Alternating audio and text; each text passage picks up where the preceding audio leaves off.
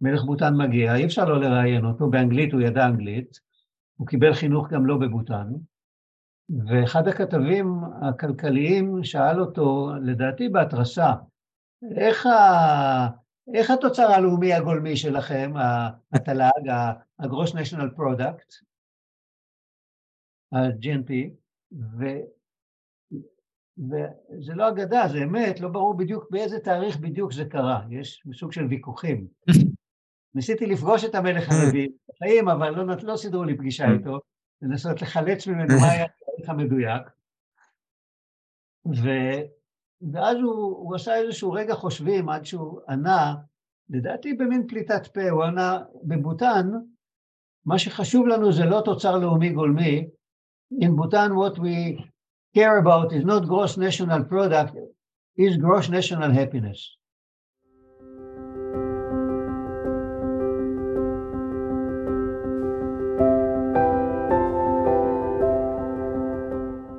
היי, אני ניר קראוזה, ואתם איתי בפודקאסט כל המיינדפולנס, שבו אנחנו מפרקים את הסטרס לחתיכות, וממלאים את המרחב בשלווה, שיח מדעי ואורחים מרתקים.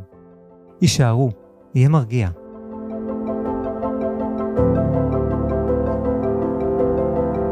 שלום לכולם, אנחנו בפודקאסט כל המיינדפולנס, והיום אני שמח לארח איתי את אה, דוקטור נמרוד שיינמן. אה, את שמו, שמו של נמרוד הולך לפניו, אה, הוא מהחלוצים במיינדפולנס בישראל, ובמיוחד בתחום של מיינדפולנס וחינוך ילדים, ושילוב של מיינדפולנס בתוך מערכת החינוך. אה, ולפני אה, כחודש הייתה לי הזדמנות להשתתף בסדנה אה, שנמרוד העביר על בהוטן. על בהוטן שמעתי, קראתי בכל מיני כתבות, באתרים, כמדינה מיוחדת במזרח אסיה, שבעצם חרתה על דגלה את העושר הלאומי הגולמי כעיקרון מוביל לעומת אה, אה, ההכנסה, התוצרת הלאומית הגולמית, שהיא העיקרון הכלכלי המוביל אה, במדינות אה, המערביות בכל העולם.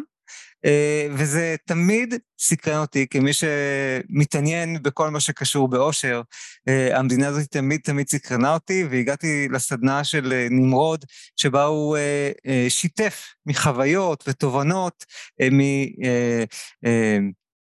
מטיולים שלו, מביקורים שלו, מאוד מאוד מעמיקים ובהותן, ולכן ביקשתי ממנו לבוא לפה, לפודקאסט, ולספר אה, לכולנו קצת על אה, בהותן והתרבות שלה, ואולי גם קצת זה נגע בו. אז קודם כל, ברוך הבא, נמרוד, ותודה רבה שהצטרפת.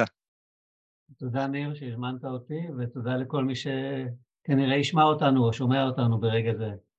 כן. אז נמרוד, כמו שאמרתי, היום אנחנו נתמקד קצת באותן. ספר לנו טיפה על המדינה הרחוקה הזאת, חלק, חלק מכירים, חלק פחות מכירים, uh, כשקצת נכיר אותה, ולמה בכלל באותן צריכה לעניין אותנו. כן, בשמחה. מכירים אותה יותר לעומת לפני לא הרבה שנים. אני זוכר שאני נסעתי בנסיעה השנייה שלי, עברתי בשדה התעופה שלנו בנתב"ג, והלכתי לסניף הבנק כדי להחליף שקלים לדולרים, והטלר, המאחורי הדלפק, מבוגר, ותיק, ותיק במקצוע, אה. והוא שאל אותי, איפה אתה הולך להשתמש בדולרים האלה? ואמרתי לו, אני הולך להשתמש בהם בבוטן. הוא הסתכל עליי במבט מוזר, והסתכל על השותפה שלו במבט מוזר, ובמין מקהלה מדברת, שניהם הסתכלו עליי במבט מוזר, ושאלו מה זה. אז, וזה לא היה לפני הרבה שנים, זה פחות מעשר שנים.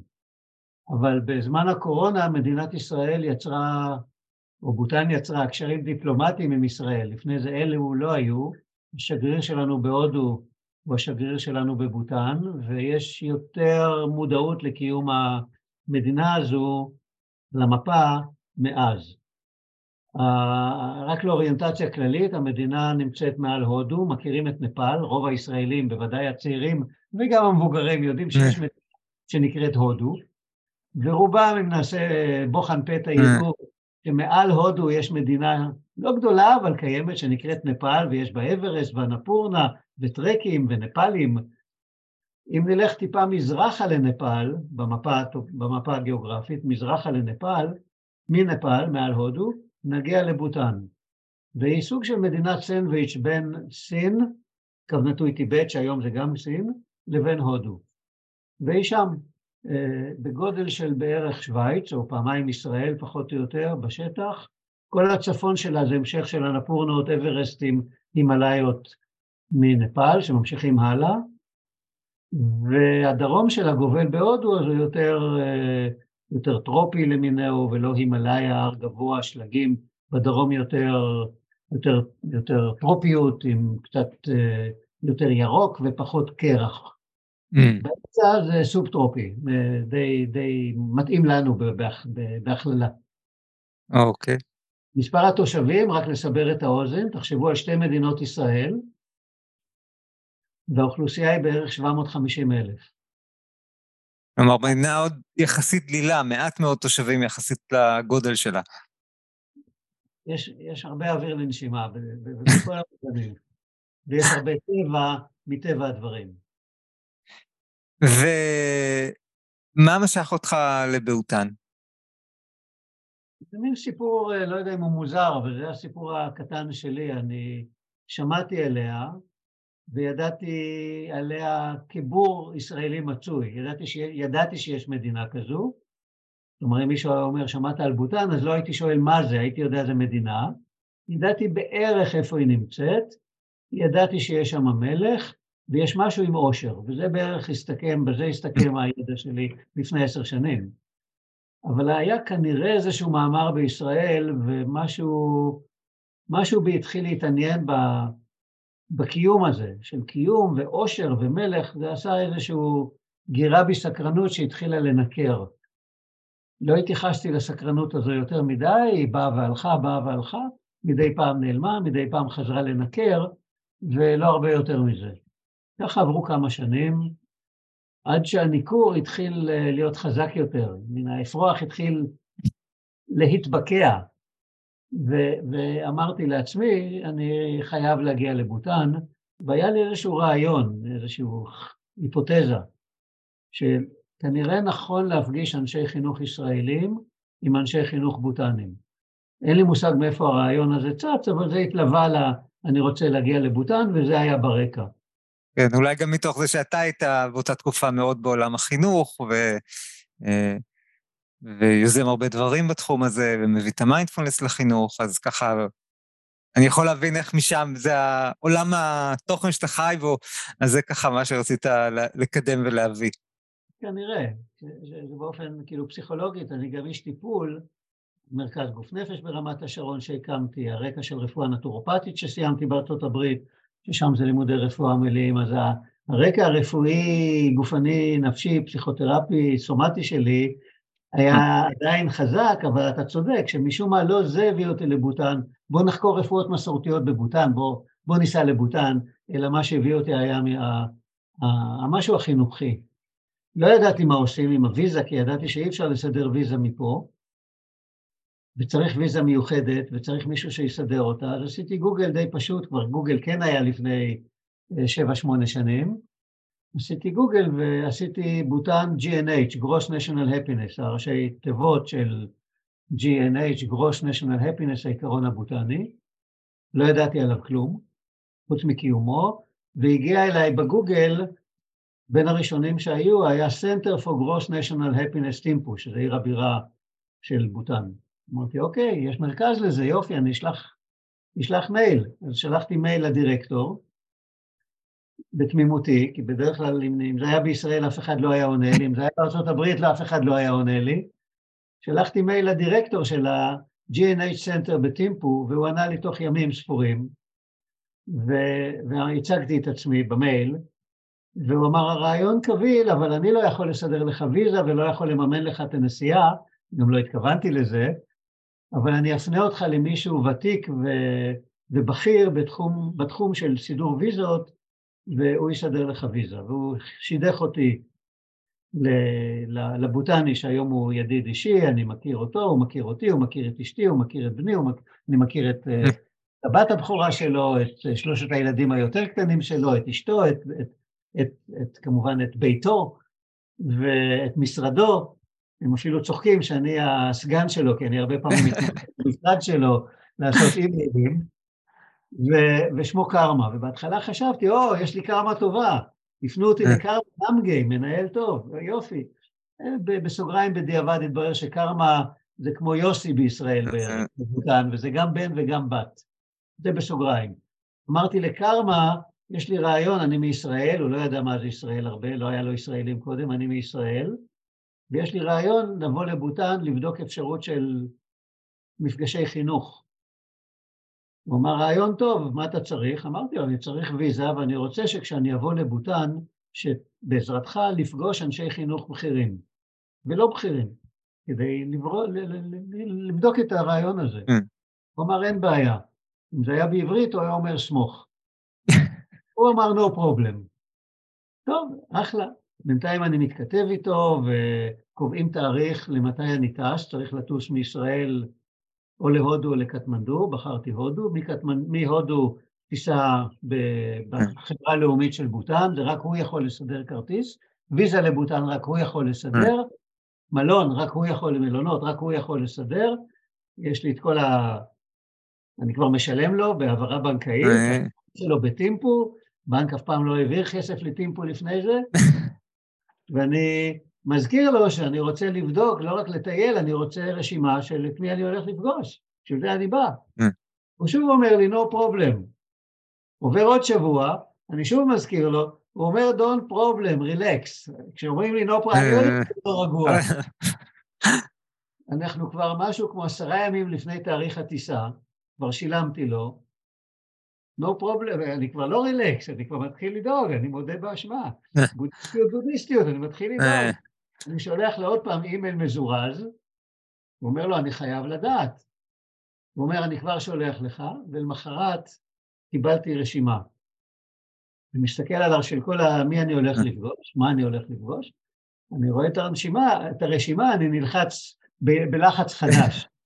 אני הולך לפגוש את מנהל הפדגוגיה של בוטן, אני הולך לפגוש את שר החינוך הראשון של, של המדינה, אני הולך לפגוש מנהלת, מנהל, מורה בכיר, לבקר בבית ספר, לפגוש חבר פרלמנט, הופה. רשימה של אנשים מאוד בכירים. אני עלול לעשות בושות, אז אני מרים טלפון פה בישראל לשלושה קולגים בכירים בתחום החינוכי, ולאפס את עצמי, עושים brainstorming איך לא לעשות בושות למדינת ישראל, ומה להגיד, ומה לשאול, ואיך להתנהל, ואיך להתנהג, ואני מאופס, ואחת מהשלישייה הזו, פרופסור עופרה מייזלס, שהייתה דיקן הפקולטה לחינוך באוניברסיטת חיפה, אני מדבר איתה, ואז אחרי דקה היא מתקשרת ואומרת, עצרתי, הייתי באוטוסטרדה, עצרתי לצד הדרך, אפשר לבוא איתך? אמרתי לה, אני צריך לבדוק אם אפשר לסדר לך ויזה, וקרמה בבוטן סידר ויזה תוך כלום זמן, ו- ונסענו לבוטן, המשלחת החינוכית הראשונה מישראל לבוטן, ופגשנו את כל המכובדים הבוטנים, וגם את בוטן, וגם את קרמה שהיה אחראי לכל זה, אחראי לקרמה שלנו, וזה היה המפגש הראשון שלי עם, עם בוטן. וכשאתם מגיעים לשם בעצם מה אתם מגלים, מה החוויה, מה, איך בבוטן מלמדים, איך זה שונה, איך זה דומה, איך ה... אנחנו פוגשים שלושה דברים. אנחנו פוגשים את המדינה, פוגשים את התרבות שלה דרך האנשים שלה, וההתנהגות, התנהלות שלהם בכלל ואיתנו, כלפינו מולנו. אז זה המדינה, כולל הנופים, המקומות החשובים, התרבות, המסורת והאנשים, וההיבט החינוכי. ואנחנו פוגשים שלושה דברים, והרביעי מתחילים לפגוש, מתחילים להבין את עיקרון העושר הלאומי הגולמי מעבר למילה. שנשמעת קצת מוזר, מה, מה, מה, מכריחים את האזרחים להיות מאושרים, גורמים לאזרח, מה הקטע? אז אנחנו פוגשים בעצם ארבע, ארבע נדבכים, המדינה ומקומותיה ואתריה ונופיה וצבאיה, פוגשים את האנשים ומסורתם ותרבותם, פוגשים את החלק החינוכי ואת החלק של העושר, ארבעה דברים. הדבר הראשון אפרופו שנוחתים, פוגשים שדה תעופה קטנצ'יק עם מסלול אחד, מסלול אחד, פוגשים uh, טרמינל קטן באדריכלות בוטנית אופיינית, פוגשים, ברגע שיוצאים מהטרמינל, פוגשים את הנציגים של קרמה שמקבלים את פנינו ונותנים לנו צעיף משכוון אה, כדי, כאות של וולקאם וברכה מסביב לצוואר שלנו. ואומרים לנו, מדברים בוטנית ביניהם, באנגלית איתנו.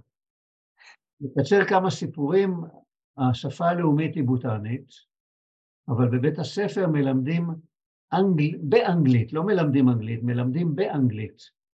אז כל אה. הדור הצעיר, שהוא כבר מחונך, יודע אנגלית. יותר טוב לפעמים מישראלי מצוי, כן, עם מבטא בוטני ולא עם מבטא ישראלי. אמ, האנשים... שזו בחירה מעניינת במדינה שאחד מהעקרונות שלה היא לשמור על המסורת. זה נכון, ואני עוד עם סימן שאלה על זה, אבל זה היה גזר דין כזה, כי הם באיזשהו שלב אחורה בזמן החליטו על, לא על חינוך חובה, אבל החליטו על חינוך חינם, שכולם, שהוא זמין לכולם. לפני זה לא היה בתי ספר זמינים לכולם, לא היה. היה okay. בתי אוקיי. ספר נזירים קטנים, שיהיו נזירים גדולים, זה כן היה. היה בכפר, לא היה בית ספר, אנשים חיו בכפר ולמדו מאבא איך חורשים את השדה ואיך מגדלים אורז. זאת אומרת, בית ספר בעצם היה מושג חדש בבאותן. יחסית. והם היו חייבים לפתוח בתי ספר, הרבה יחסית, מעט יחסית להודו או לסין או לישראל, אבל הרבה... אבל כשאתה פותח הרבה בבת אחת, אז כשאתה מפתח, בעצם בבת אחת הם פתחו, פיתחו מערכת חינוך שלמה. באיזה שנה בערך? סדר גודל? בשנות, אמצע שנות החמישים, אבל, אבל הם היו חייבים מורים. אז הם עשו יבוא אישי מהודו.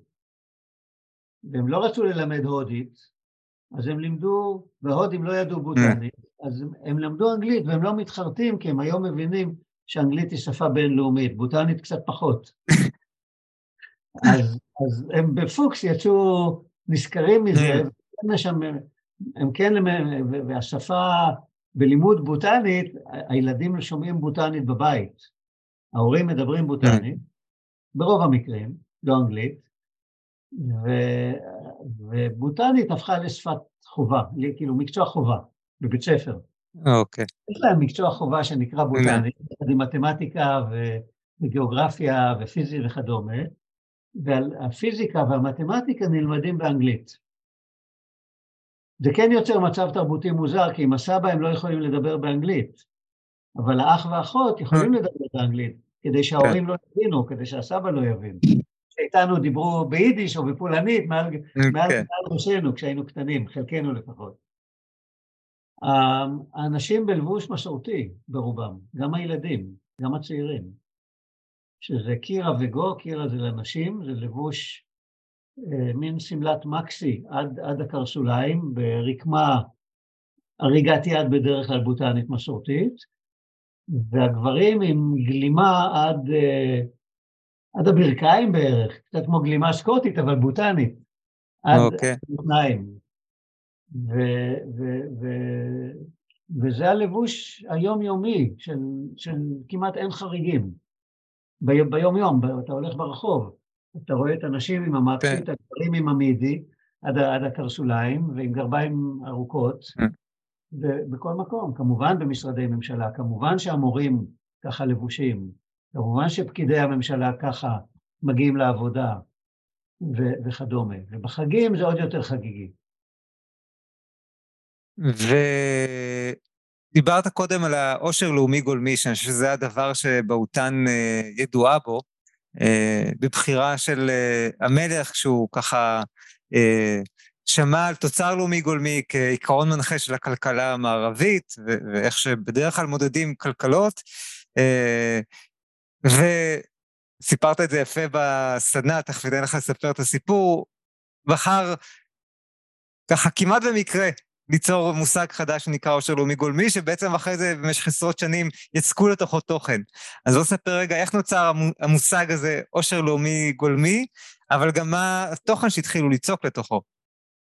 הזכרת את המילה מלך, אז גם כן כדי קצת להבין, בוטן היא, ממל... היא ממלכה. והממלכה התחילה לפני יותר ממאה שנה כשהוכתר המלך הראשון, לפני זה זה היה, היו סוג של שבטים וגם קצת כנופיות וגם קצת מלחמות פנימיות או מאבקים פנימיים, עד שהם החליטו להמליך את המלך הראשון, ובוטן היא מדינה בודהיסטית מאוד, אולי הכי בודהיסטית שאני מכיר, בבודהיזם מאוד מאוד ידידותי, ואם יהיה לנו זמן נפתח גם את, ה, את זה היום, כי, כי כמו שכל מי שמכיר מיינדפולנס מבין שמיינדפולנס mm. הוא סוג של בודהיסטיות, יש בו בודהיסטיות מסוימת. הוא נשען על המסורות, על הפסיכולוגיה הבודהיסטית. אני בדרך כלל אומר שהמיינדפולנס נשען על הפסיכולוגיה והחוכמה הבודהיסטית, אה, ותרגם אותו לשפה מערבית, מודרנית, אוניברסלית, ש, שכל אחד מכל דת יכול להתחבר אליה ויכול לקחת ממנה המון. אה, מיינדפולנס הוא... אבל אין ספק שהוא נשען על פסיכולוגיה ופילוסופיה אה, בודהיסטית. במובן הזה זה אחד הדברים שבאמת מושך אותי בבוטן, זה, זה להכיר את התרבות הבודהיסטית שם, ו, ואיך זה בא לידי ביטוי כשהחוויה היא כל כך הוליסטית ו, ותרבותית.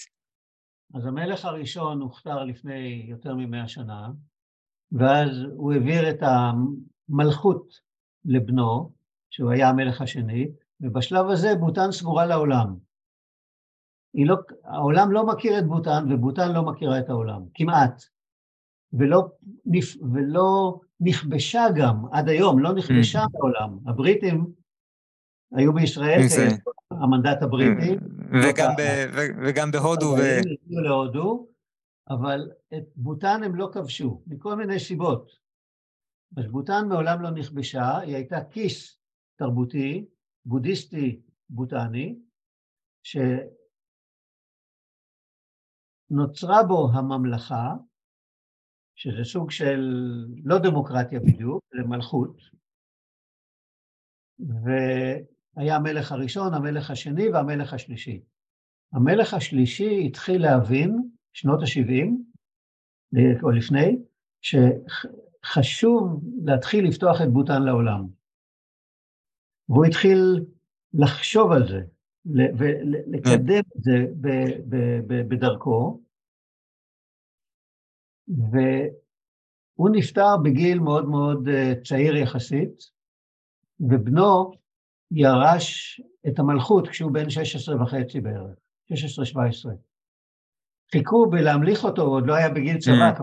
סוגריים אין צבא בבוטן, אבל חיכו עד גיל 18 ואז המליכו אותו באופן רשמי, והוא התחיל לפתוח את בוטן באופן יותר אה, יישומי לעולם. אנחנו בערך בשנות ה-70. הוא היה מלך צעיר, שנות ה-70 בוטן מתחילה להיפתח לעולם.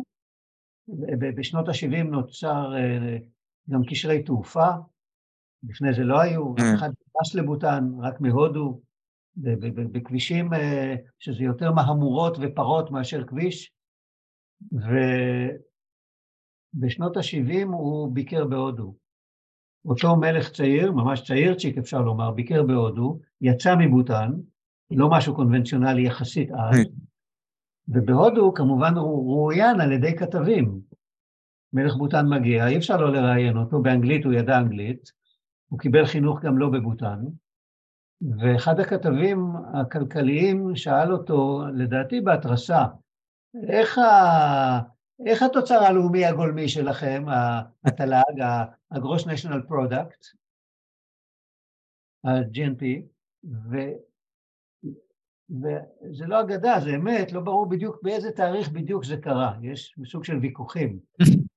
ניסיתי לפגוש את המלך הרביעי בחיים, אבל לא, לא סידרו לי פגישה איתו, לנסות לחלץ ממנו מה היה התאריך המדויק. ו...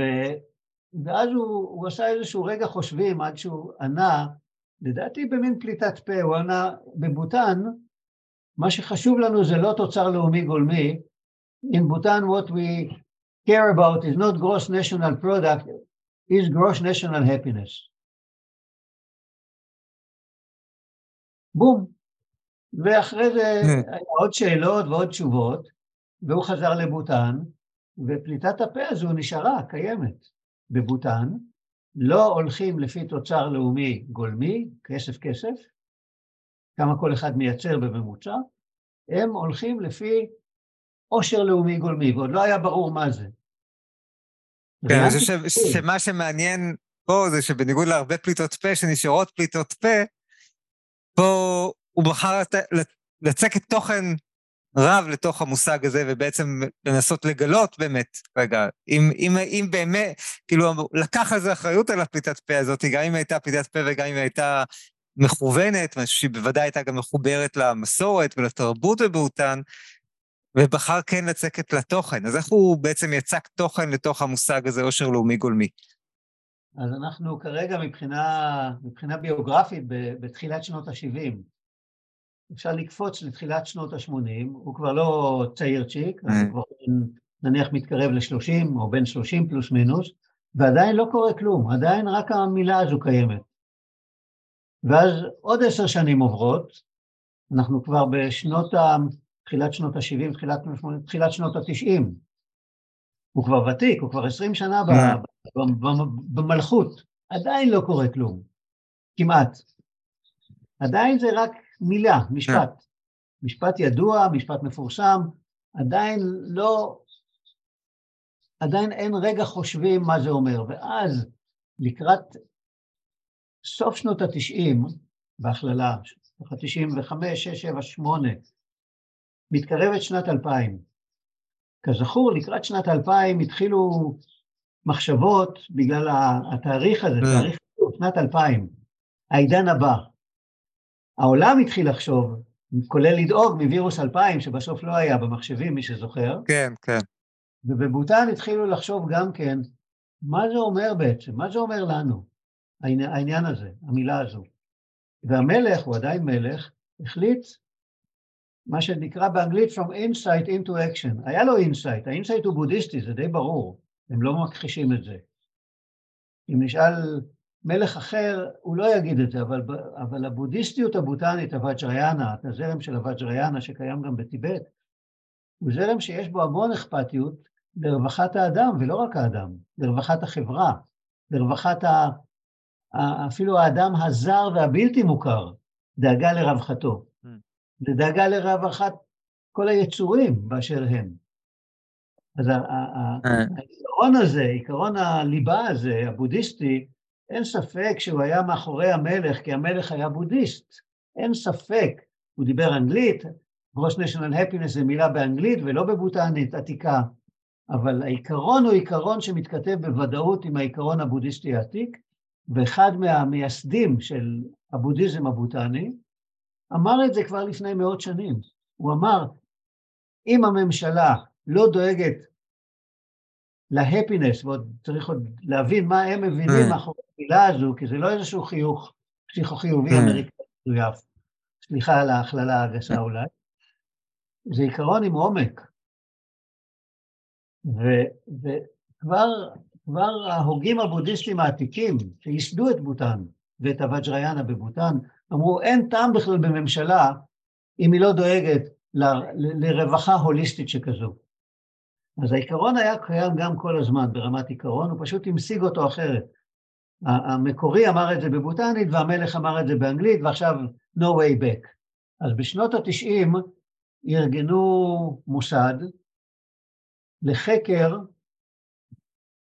גרוס national happiness, והחקר היה בואו ננסה להבין ולפרק את זה לגורמים כדי שזה יהיה יותר מוגדר, ולא רק מילה.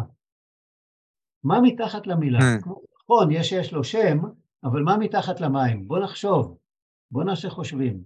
והם עשו חושבים מאוד מאוד רציני, ב-Center for Bhutan Studies and Gross National Happiness, זה שם המוסד, שבראשו עומד מישהו מאוד מאוד משמעותי, והגדירו את זה, וזה מפורק לגורמים בצורה מאוד מאוד מפורטת ומפורקת. אז רק, רק בקצרה, זה כמו, זה בחלקים. אז החלק הראשון, אני מדמה אותו לשולחן שעומד על ארבע רגליים. העיקרון העושר הלאומי הגולמי הוא לא רק עושר האדם, כשאנחנו חושבים על עושר, אינסטינקטיבית, בלי לחשוב הרבה, עושר זה שלי ושלך ושלנו. עושר, עושר אינדיבידואלי. עושר... עושר, כן, עושר פרטני, אינדיבידואלי, וכל אחד יהיה יותר מאושר ופחות מאושר, אפשר לשאול אותו, זה, אפשר להתווכח אם זה, מה הוא יגיד, אם זה שווה או לא, אפשר קצת לברר את זה, להסתכל על זה, לראות אם הוא נראה מאושר, אם הוא מתנהג בצורה מאושרת, או שהוא מדוכא ושפוף.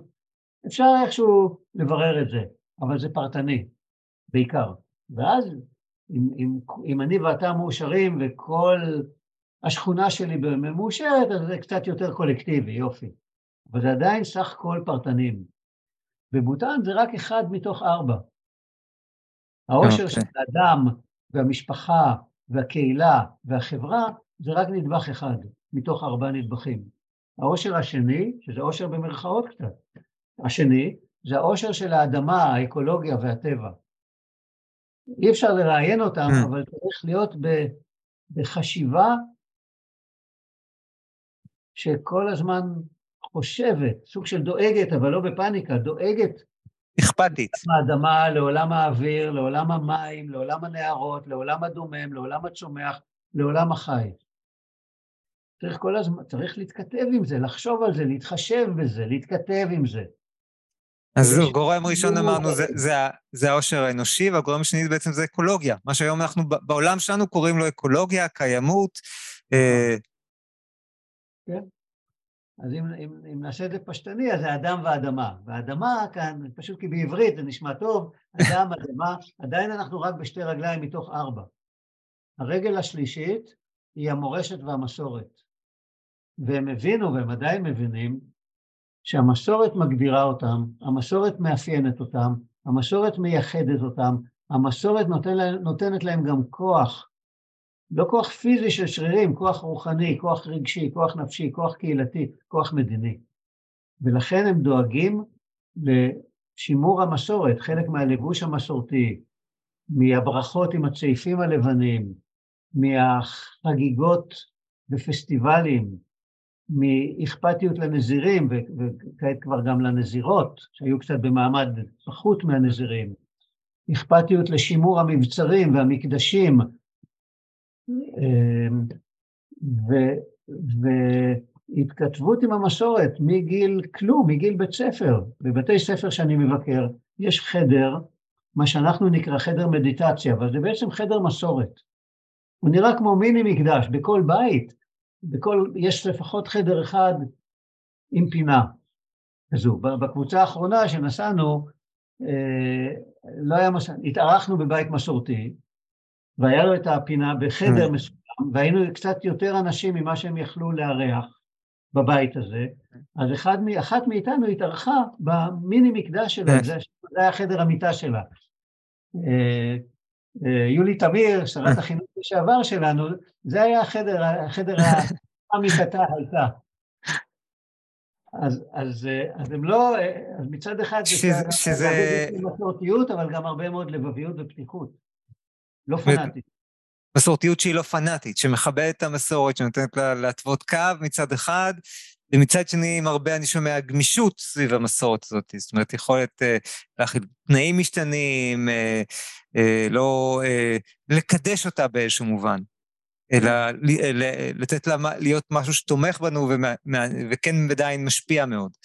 בהחלט, וזה הרגל השלישית, רגל של מורשת ומסורת. והרגל, עכשיו המסורת משפיעה... ואני רוצה רגע לשאול אותך עוד שאלה, כי אני חושב שמסורת בישראל זה נושא אה, אה, אה, טעון מאוד. וה... לפעמים אומרים, יש את השאלה הזאת אם אתה יותר יהודי או יותר ישראלי, בדיוק לשאול איפה אתה על הרצף של מסורת, מודרנה, אזרחות וכולי. ואני תוהה האם מה עשה לך לפגוש מדינה שבה המסורת היא כל כך אה, אה, משפיעה, כל כך אה, נוכחת? איך זה, כשאנחנו מסתכלים חזרה על החברה שלנו, איזה מין התבוננות אה, זה מביא? זה קשור, ל, אני חושב שזה קשור להבדל בין דת לבין בודהיסטים, בין, בין דת לבין מסורת בודהיסטית, שהיא לא בדיוק, אנחנו, כמו אתה מכיר, אני מכיר, היא לא דת, היא פילוסופיה, היא עקרונות ליבה, היא גישות מדיטטיביות אולי, היא, היא מערכת שלמה של ערכים, ו, ויש בה, יש בה איזושהי אוניברסליות מסוימת, כשבדת יש פחות אוניברסליות, הדת הנוצרית מיועדת לנוצרים ולא ליהודים, הדת המוסלמית מיועדת למוסלמים ולא לנוצרים, והדת היהודית מיועדת ליהודים mm. ולא לאחרים. הבודהיסט. לא הדת, העקרונות הבודהיסטיים יש בהם יותר אוניברסליות, באופן יחסי, סטטיסטית. אבל מההיכרות שלי עם מזרח אסיה, במקומות שאני טיילתי בהם, כן יש חוויה שכשאתה, בכל מדינה, ההפרדה הזאת שאנחנו המערבים עושים בין העקרונות הבודהיסטיים לדת, יש גם דת בודהיסטית מקומית, שהיא הרבה פעמים גם מאוד מעורבבת בדתות uh, עתיקות שהיו שם, דתות ממש אה, אליליות, uh, ועבור, בטח עבור יהודים, והחוויה של אנשים שמשתחווים לבודה, שהרבה פסלים של הבודה והשתחוות והענקת מנחות, שהיא... חוויה שונה מאוד מהתרבות שלנו, נחווית אצל חלק מהאנשים ממש כ, כאלילית, אז כן יש שם משהו שהוא עבורם, אתה יכול לקחת את העקרונות הפילוסופיים, מהותיים, ואין ספק שהם אולי מה שנותן את הטון, ואני שומע ממך את החוויה האנושית ש, ש, שנובעת מתוך העקרונות האלה, ועדיין יש מפגש גם עם דת, מן הסתם. לא, יש מפגש עם ריטואלים שאני לא, אני פשוט לא אעשה אותם, אבל אני, תראה, אפשר לבוא לבוטן בכל מיני גישות, אפשר לבוא עם, עם, עם יהדות, אפשר לבוא עם ציניות וחשדנות mm. וסרקסטיות על השטויות האלה, למשל, mm. ואפשר לבוא עם פתיחות. אז כשאני נוסע עם, עם עצמי או עם קבוצונת, אני לוקח קבוצות מדי פעם לבוטן. במקור זה היה חינוך, היום זה mm. חינוך, טיפול ו, ומתעניינים רציניים, ו, ואני מחפש, גם אני, כשאני מרכיב קבוצה, אני מחפש אנשים עם פתיחות. וכשבאים לשם עם פתיחות, רק, רק יוצאים נשכרים, לא הופכים לבודהיסטים, אבל, אבל זה מתקבל הרבה יותר בקלות, באיזושהי, להפך, אני, אני, אני מבין את זה ומקבל את זה בהערכה. למשל, כשאני הגעתי ל, ל, בפעם הראשונה לדירה של קרמה, היום הידיד, כן. כפר, בבית הילדות שלו, לקח אותי לכפר בדרום דרום בוטן, איפה שהוא גדל כילד. והכרתי את אבא שלו, ואת האישה השנייה של, של אבא שלו, ואת השדות אורז שלו, ואת הגידולים שלו.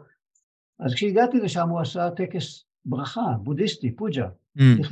כשאני מגיע לשם, כדי לברך את, את הגעתי. אממ. אפשר להסתכל על זה בציניות, סרקסטיות, ומה זה, מה זה, מה זה, אני אגיד את זה בבוטות, מה זה הטמטום הזה?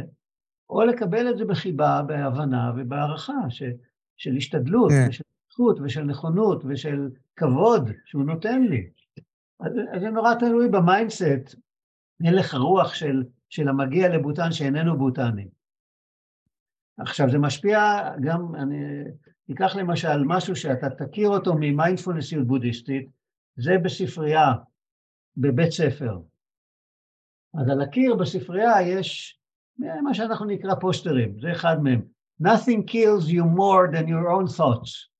Always be happy and choose to be positive. עכשיו, זה רק דוגמית. זה, זה, זה לא בא מפסיכולוגיה חיובית, זה הרבה יותר עמוק והרבה יותר קדום, המשפט הזה. או משפט אחר, The world is a book, and those who do not travel read one page only. יש לנו פה קריאה להכיר עוד תרבויות, לא אני ואני אונלי. רגע, בוא נתרגם את המשפטים הבאים, יש במקרה מישהו שומע ולא מבין אנגלית, אז אמרנו, שום דבר לא הורג אותך יותר מהמחשבות שלך, כן? אוקיי. שזה, אני חושב שהרבה אנשים ככה, זה משפט מאוד מאוד חזק, כן? אנחנו מיינדפולנס הרבה מדברים על מחשבות, והרבה סבל ניגע, אנחנו עושים דברים נפלאים עם המחשבות, אבל גם יוצרות לנו המון המון סבל. אה, עכשיו אפשר, אני, אני, אני, אם אני חושב על המשפט הזה לעומק, אז אני אומר, וואלה, לעזאזל, אבל זה נכון. כשאני סובל, אני מדבר כאן אממ. בכנות, אני סובל בגלל אירוע שהוא לא מחשבה, הוא זיכרון, אבל זה אותו, אותו אופי, זה זיכרון שמופיע כמחשבה, ואני זוכר מה היא אמרה עליי, מה היא חשבה עליי, mm. ולמה זה מאיים עליי. ו- ו- ואני תקוע, אני תקוע גרוע, וזה סוג של מחשבה תקועה גרועה. כשאני דואג מה יהיה, מה יהיה, לא יהיה לי מספיק אנשים לקבוצה הבאה, זה גם סוג של מחשבה. רוב הסבל שלנו קשור למחשבות שלא אנחנו עושים, המוח חושב את עצמו וחושב בעצמו, מחשבות שמערערות את קיומנו. זה לגמרי, נכון.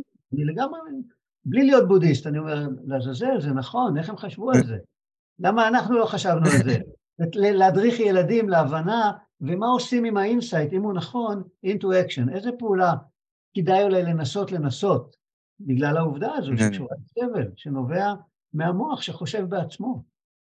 או, או בגלל שבבהוטן הקשר החברתי הוא כל כך חזק. כי, כי, כי הרגל הראשונה זה לא רק הקשר של האדם לעצמו, זה האדם עם הקהילה. אוקיי. אז, אז, אז יש פה עוד משפט, הכל מאותה ספריית בית ספר, אני אגיד באנגלית ואז בעברית.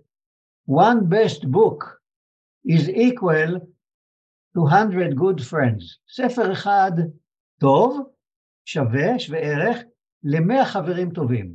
But, אבל, one good friend is equal, equal to a library. חבר אחד שווה כמו ספרייה שלמה. אנחנו יודעים את זה היום בפסיכולוגיה, של התקשרות Mm. ושל הישרדות, שהרכיב החשוב ביותר הוא בין, לפחות בן אדם אחד שיקשיב לנו, שיבין אותנו, שיקנה לנו תחושה של מקום בטוח. מבוגר אחד כזה, לא תמיד זה אבא אימא אפילו, זה יכול להיות השכנה המוזרה ממול. ואפילו היום סביב הזדקנות, אנחנו יודעים שקשר חברתי הוא מרכיב מאוד משמעותי בהזדקנות בריאה. נכון, בהחלט. שעשו עשו מחקר בלי קשר לבוטן על חולות סרטן שד מתקדם, ועקבו אחריהן עשר שנים, קיבלו את הטיפול האונקולוגי הטוב ביותר עם סרטן שד מתקדם, שזה מבחינה פרוגנוסטית זה לא מצב מוצלח כל כך, מצב מאיים חיים, סרטן שד מתקדם. כן. הם קיבלו את הטיפול הכי טוב, כמובן כדי, כדי למגר או לנסות לקדם בריאות ו, ל, ל, ולא לקדם אה, חולי ומוות. אז הם קיבלו את הטיפול האונקולוגי והביו-אונקולוגי הטוב ביותר, ועקבו אחריהם למשך יותר מעשר שנים. ובתחילת המחקר בררו, החוקר המיוחד הזה, בש... על ידי שאלה, האם יש לך או אין לך דמות אחת לפחות, שהיא דמות שנותנת לך מקום בטוח, שאת סומכת עליה בביטחון, שאת נותנת בה אמון, שהיא יודעת להקשיב ולא תכף להגיב, ושאפשר להיעזר בה. ועקבו אחריהן עשר שנים, אלה שלא הייתה להם אפילו דמות אחת, לשליש מהאנשים לא הייתה אפילו דמות אחת. זה מישהי שתגיד, אמא שלי אחלה, כן. אבל, הבעל שלי יופי, אבל, האחות שלי נחמדה, אבל, הנה, אבל, אבל, אבל. אז זה לא מאה אחוז דמות כזו. אז לחלק מהאנשים לא הייתה אפילו דמות אחת כזו. בא לי. תחשבו אתם הצופים, הנה, אין לנו הרבה דמויות כאלה. אין לי הרבה דמויות כאלה, על באמת. ולחלק מהאנשים הייתה דמות כזו. לפעמים זו הייתה אה, האם של, של, של המתמודדת סרטן, לפעמים זו הייתה הבת, אישה מבוגרת, הבת שעוזרת למתמודדת, לפעמים זה הבעל, לפעמים זו הייתה חברה, לפעמים זו הייתה שכנה, לפעמים זו הייתה מטפלת וכולי. אז לחלק הייתה דמות ולחלק לא. הייתה. כאן בטיפול הכי טוב, מה קורה עשר פלוס שנים אחרי. האם יש השפעה לקיום דמות הזו? והמסקנות של המחקר... עד כמה היא גדולה? המסקנות היו, המשפט, אחד המשפטים, בסוף המאמר של ה-conclusion, שפורסם בעיתון אונקולוגי בכיר, לא בעיתון ניו אייג'י, בעיתון אונקולוגי בינלאומי בכיר, הייתה הנוכחות של דמות כזו, שווה לא פחות וכנראה יותר מהטיפול האונקולוגי. זה לא במקומו, זה בנוסף, זה הכפיל את תוחלת ההבראה והחיים. הקיום של. דמות... לא הכפיל את העברה. תוחלת החי- את החיים. כן, זה מדהים. ח- פקטור, זה פקטור מדהים. פקטור מאוד מאוד חזק. ואני שומע את זה, ואני אומר, אולי יש לנו פחות, אה, לא, בחירה שאני לוקח מזה, זה שוב ה... עוד תזכורת לכוונה להיות הדמות הזאת. זאת אומרת, כי אולי יש לי פחות שליטה על האם יש לי אותה, ואני יכול להיות הדמות הזאת עבור אשתי, עבור הילדים שלי, עבור אנש, עוד אנשים בסביבה שלי וב- וקרובים אליי. אולי לא עבור כולם, אבל עבור מי שאני יכול.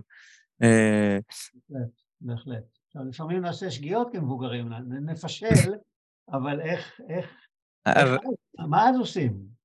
איך, איך, איך לומדים מזה, איך מנסים לשנות את זה, איך אה, אולי מתכתבים עם האחר שפגענו בו, האחר, האם, הבת, הבן, הב... האישה, הבעל וכדומה, בהחלט.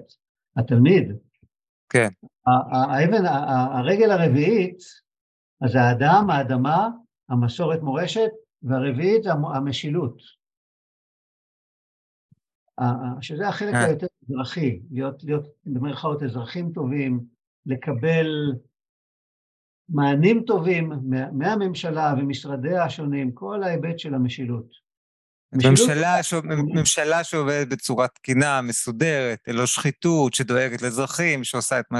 את מה שהיא יכולה עבור האזרחים, בעצם, ועובדת בצורה מסודרת ונגישה ושקופה, כן? בעצם מה שאומר, הדאגה לממשלה שתהיה אה, תומכת בחברה. נכון, ואז כשהמלך השלישי מינה את המכון שפיתח את כל זה, ארבע רגליים, four pillars, לעקרונות ליבה, הוא, הוא המשיך לחשוב, הם המשיכו לחשוב הלאה, הם אמרו, אבל איך את זה נמדוד? כדי שזה לא יהיה רק מס שפתיים, איך, איך מוודאים... רגע, אבל אני רוצה לעצור אותך לפני שאיך נמדוד, כי כן הייתה לנו שיחה מאוד מעניינת על המסורת, ואני רוצה לשאול אותך עוד שאלה אחת בהקשר הזה. כן. וכמי שהכיר, ואני אפילו מתאר לעצמי אוהב, ו- וככה מקבל המון השראה מהחוכמה הבודהיסטית, אה, וגם לימדת חלקים מזה. אה, מה עשה לך באופן אישי לפגוש את המסורת הבוטנית, את האנשים בבוטן, איך זה השפיע על התרגול שלך, על ההבנה שלך את הבודהיזם, החוכמה הבודהיסטית, על היומיום שלך, על החיים שלך? בבוטן לא כל כך רואים מדיטציה.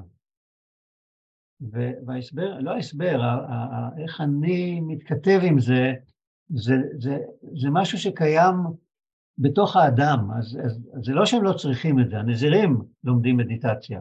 האדם הרגיל לא בהכרח לומד מדיטציות, אבל יש משהו בתרבות שהוא ספוג בתרבות המדיטטיבית, ספוג במורשת המדיטטיבית, ספוג בערכים הבודהיסטיים האנושיים אוניברסלית. ויש בו אמפתיה אוניברסלית בלי שהוא מתרגל את זה במדיטציית אמפתיה או חמלה מוכר, מוכרים. יש עכשיו את המושג למשל של mindfulness self-compassion ואפשרות לפתח חמלה לעצמנו וחמלה לאחר. יש תרגולות לזה. אני, שאלה אותי מישהי בישראל ש, שהתלבטה אם להצטרף לקבוצה לפני מספר חודשים, או לא, והיא שאלה אותי, רגע, מתרגלים שם mindfulness self compassion? בתוכי אני מודה, בתוכי אני חייכתי, לא בבוז, אבל חייכתי. זה קצת מצחיק היה לי לשמוע את זה, הם לא צריכים את זה. אז רק סיפור קטן, אפרופו לשאלה שלך, ניר, בביקור הראשון לקחו את פרופסור עופרה מייזלס ואותי לאיזשהו מתחם שמלא בנרות. עכשיו, הנרות זה לא נרות כמו שאנחנו מכירים, זה יותר דומה למנורות שמן, אבל זה לא שמן, זה חמאת יק מוקשת, וזה הנר. מה שאנחנו מדמיינים, נרות, אבל כן. זה חמאת יק מוקשת, ואנחנו מוזמנים להדליק נר. עכשיו, הנר הוא לא נר נשמה, לזכר מישהו, יש שם מאות נרות קטנים ונרות בקוטר של חמישה סנטימטר, ונרות בקוטר של חצי מטר, כל מיני גדלים.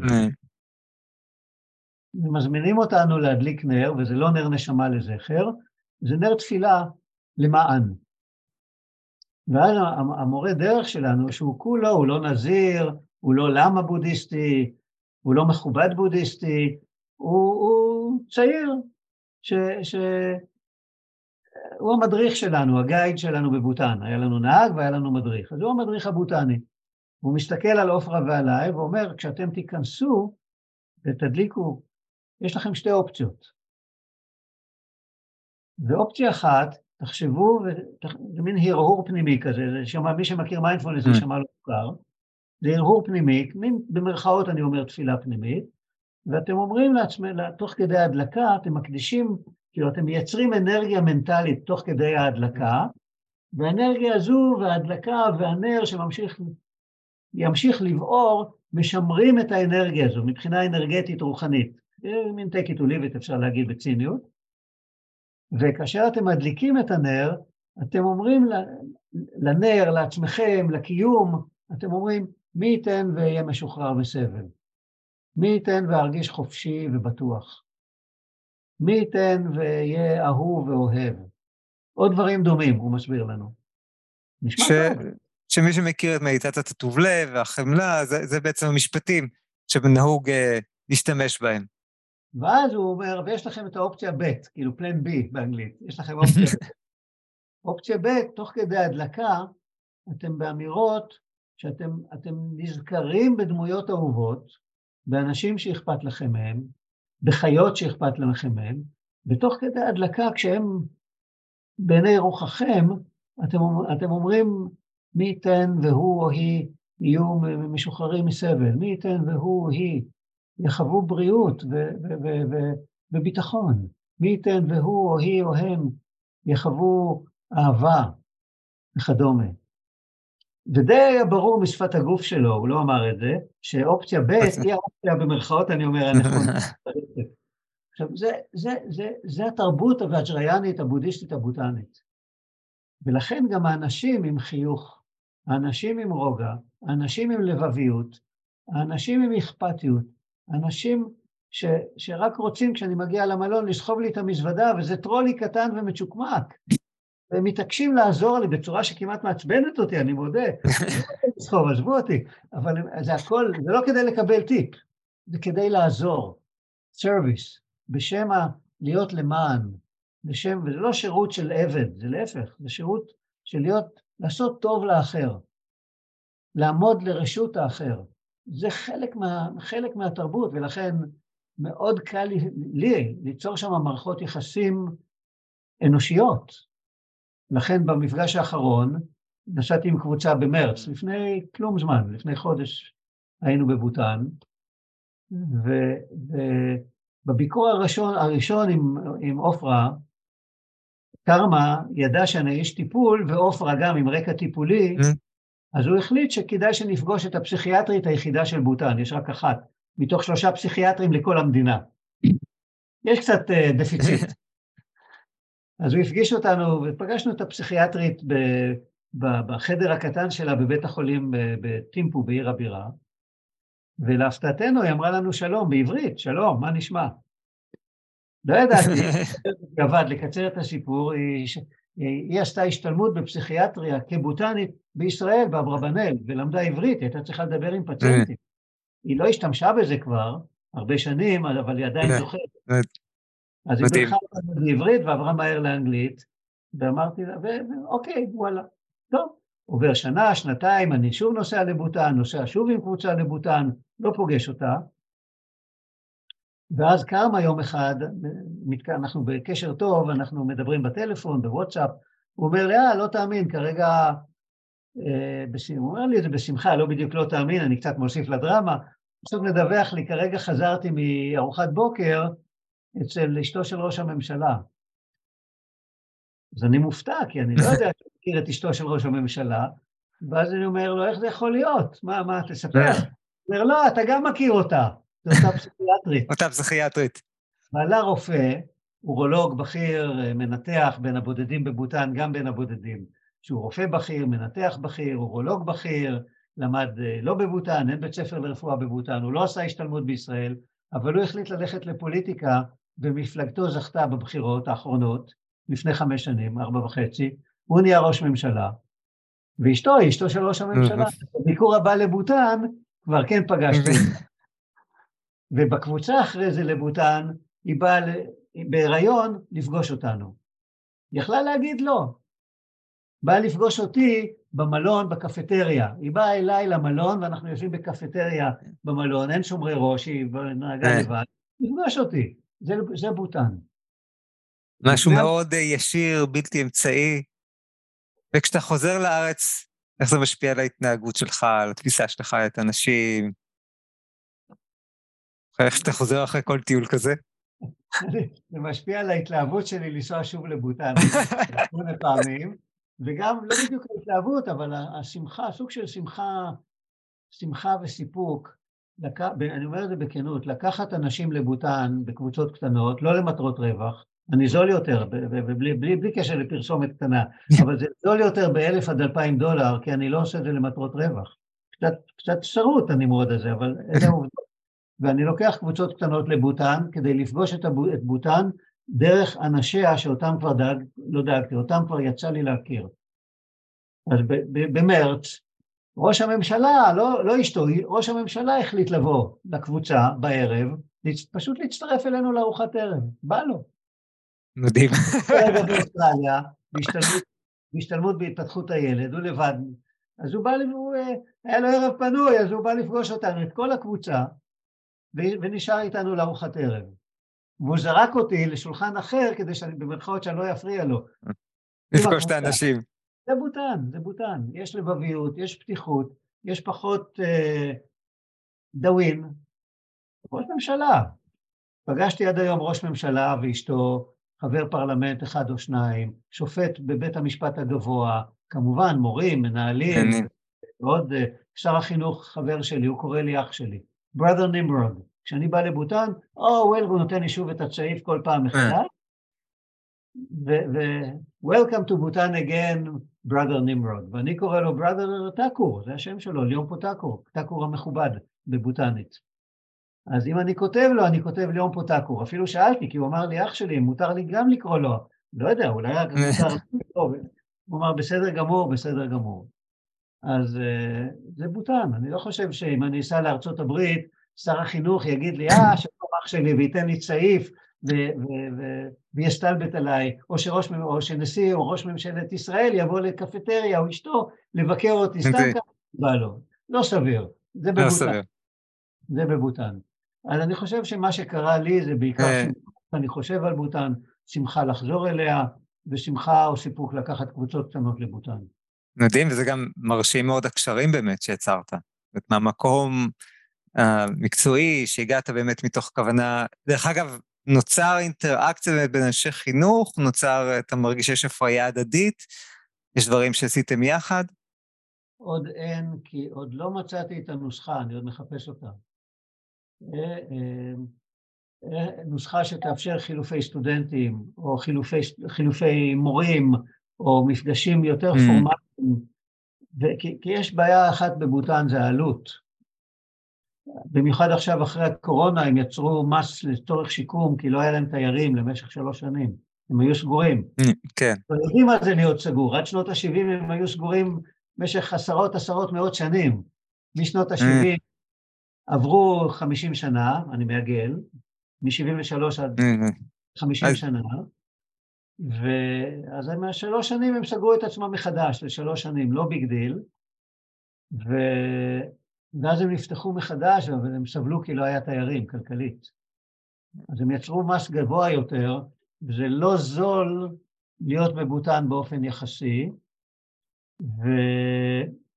ומורים זה אוכלוסייה, זה לא אוכלוסייה שמתפרנסת בישראל ויכולה... יוזיל, עוד אין מודל שיוזיל למורים, שהם לא עשירים גדולים בישראל מבחינה משכורתיים, לא מסתכלים כן. כמו מנהל תאגיד. אה, אז אה, אז עוד אין לי נוסחה כלכלית קבילה אמ, בתחום החינוכי, אבל כן, בקבוצות שלי כמעט תמיד יש אנשי חינוך. לפני שבועיים ביקרנו בבית ספר, זה היה מאלף. היה לנו כמה, כמה אנשי חינוך בקבוצה, לא כל הקבוצה, קבוצה קטנה, היינו 13. אני, אני לא בעד קבוצות גדולות, למרות שזה יהיה יותר רווחי. אז באנו לביקור בבית ספר, וזה היה בית ספר מדהים מבחינתי. הילדים, למשל, יש לי, יש לי ידידה שיש לה, יש לי ידידה שיש לה פרויקט באיזשהו בית ספר בארץ, הבת שלי בעצם, היא לומדת סיעוד, להסגיר קצת, ניסיתי להשוות. הבת שלי לומדת סיעוד בבאר שבע, והיה להם פרויקט קידום בריאות בבית ספר בדרום. בהפסקת האוכל מדליקים טלוויזיה, קופיקו, כדי שהם יאכלו בשקט. בבוטן, כשהגענו לבית הספר, לא הקרינו להם קופיקו, כל הילדים היו בחצר, הפסקת אוכל, מאות ילדים בחצר, אוכלים, וברגע שהם ראו אותנו, חלק באופן ספונטני קמו לתת לנו משהו מהאוכל שלהם. זה היה ספונטני לגמרי. זה בוטן. עכשיו, זה מאות ילדים, לא היה רעש והמולה ובלגן ומכות, לא. אחרי זה הפסקת האוכל הסתיימה, פתאום היה מוזיקה, והם התחילו לרקוד עם כמה מהבוגרות של בית הספר, שהדגימו את ההרקדה וכולם כאילו חיכו, איזשהו ריקוד שהם כבר מכירים, mm. שהם מכירים, בוטנית, וריקוד בוטני שהם מכירים. ריקוד מסורתי. אז מאות ילדים רקדו, גם, גם החבר'ה שלי ניסו קצת לרקוד בקצב המוזיקה אה, בצורה קצת מסורבנת, כי אנחנו לא מכירים את התנועות ריקוד. אחרי זה היה סוף היום, והמנהל אמר, בואו תראו איך הם מסתדרים יפה והולכים להסעות. יש להם, או ההורים באים לאסוף אותם, או אוטובוס שאוסף אותם, אוטובוסים, והם מחכים אוטובוס אחרי אוטובוס. אז הם הלכו לאוטו, הם הסתדרו בשורות מד... מדהימות, אין כאוס, אין שקט, אין, אין בלאגן, לא דוחפים, אין מרפיקים, אין בעיות, אין צעקות, ואנחנו היינו פיזית בין המגרש שבהם הם התחילו להיעמד בשורות לבין האוטובוסים. ואז קרה משהו בלתי צפוי. הם התחילו ל- ללכת לאוטובוס, ואז בחצי דרך הם התחילו לרוץ אלינו, קבוצה אחרי קבוצה, כמו נחילי דבורים קטנים של בני חמש, שש, שבע, שמונה, תשע, עשר, אחת עשרה, הולכים, פתאום רצים, כדי לתת לנו כיף, ולתת לנו חיבוק כדי לקבל חיבוק, או לקבל חיבוק כדי לתת חיבוק. חלק מאיתנו קיבלו שלושה מחבקים בו זמנית. זה היה בלתי צפוי. איזה מתיקות. איזה מתיקות. לא היה אחד מאיתנו שלא חייך. רגע של אושר, הילדים האלה יצרו רגע של אושר, אנושי, פשוט, על ידי שמחה, קרבה ומגע. וזה בא להם בקלילות, בקלילות, בקלילות. זה בוטן, זה, זה בית ספר בבוטן. אני מכיר את המנהל עוד כשהוא היה מורה, יוצא דופן ביותר. אז, אז דיברנו קצת על, על ארבע הרגליים, שמייצרות כן. על פירוק לגורמים, הם אחרי זה פירקו את זה עוד לגורמים, כדי לנסות למדוד את, עד כמה יש את זה או אין את זה. זאת בעצם מה שהם עשו, כן לקחו מהתפיסה המדעית המודרנית, את זה שזה לא מספיק לדבר על המושג ולפרק אותו לרגליים, ואנחנו גם רוצים להגדיר מדדים ולראות אם התקדמנו, אם לא התקדמנו, אה, איך זה באמת בא לידי ביטוי, מה אנחנו עושים שבאמת מיטיב ומוביל ליעדים שאנחנו רוצים, ומה אנחנו אולי עושים שלא, שמש, שפוגע. אה, למשל, דיברת על הפסיכיאטרית, אני סקרן לדעת האם באמת יש אחוז הרבה יותר קטן של אה, אנשים שהם פגועי נפש, האם יש פחות מחלות נפשיות באותן. זאת אומרת, אין לי סטטיסטיקה, ואני לא יודע אם להם יש, כי צריך בשביל זה לבדוק מה קורה בכפרים הרחוקים. מי שראה את לוננה ישיק בכיתה, אז יש הרבה כפרים רחוקים בבוטן. אוקיי. זה כפרים שאין עוד כביש אליהם, שצריך ונגיד, ב... ונגיד בערים, בערים, בערים שהן בטח גם קצת יותר מודרניות וקצת יותר דומות לה גם בחיים שלנו. אז זה תלוי, ב, תלוי. עד היום זה לא, אין מדידה, אז קשה לענות באופן אה, רציני לשאלה לגיטימית, רלוונטית, אבל בהתרשמות שלי, למשל, אני לא עונה, אני קצת מתכתב. היה לי ביקור בבית ספר, היה לי כבר הרבה ביקורים בבתי ספר, והיה לי זמן לדבר עם המורים, צוות המורים, היה לי גם הדרכת מיינדפולנס, הסברתי למורים איך אנחנו עובדים במיינדפולנס בעבודה עם ילדים, זה קצת שונה מאיך הם עובדים. מיינדפולנס באותו שר חינוך, אפרופו הראשון, וראש הממשלה הראשון, ב-2008 נוצרה הממשלה הראשונה, כשהמלך הנוכחי נהיה מלך. המלך הקודם, mm. שבגיל צעיר ירש מלכות בגיל 16 וחצי, 17, העביר את המפתחות לפני שהוא היה צריך לפרוש, בבוטן יש גיל פרישה למלך, בגיל 60 ומשהו המלך חייב לפרוש. Mm. בוא נבדוק, בוא, בוא נבדוק כמה ראשי ממשלה יש בישראל שלא פרשו בגיל 60 ומשהו. כאן המלך חייב לפרוש.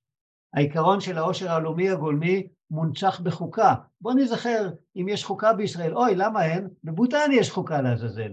אם עיקרון העושר הגולמי שדואג, שמכריח את הממשלות, לא משנה פוליטיקה, מכריח את הממשלות, כי זה חוקה, לדאוג לרווחת האדם, האקולוגיה והאדמה, המורשת התרבותית והמשילות המיטבית. העיקרון הזה משנות 2000, בזכות המלך הנוכחי, קיבל הרבה חשיבות. להבין את זה, להמשיג את זה, להסביר את זה, למדוד את זה, כולל התייעצות עם מומחים בעולם, כולל בשנות ה-70, זה אבא של המלך הקודם, בשנות ה-70, mm. נוצר יום שקיים עד היום מטעם ה-United Nations, האומות המאוחדות, שנקרא יום של אה, עושר לאומי גולמי. עכשיו, בבוטן זה, זה, זה אחרת מאשר פה. בבוטן העושר שוב, אני מזכיר, זה עושר של האדם, של האדמה, של המשילות, של התרבות. והיום הרגיל ברוב המדינות לא, לא חושבים על זה כשחוגגים את אותו happiness day. Mm. כן קיים בזכות בוטן.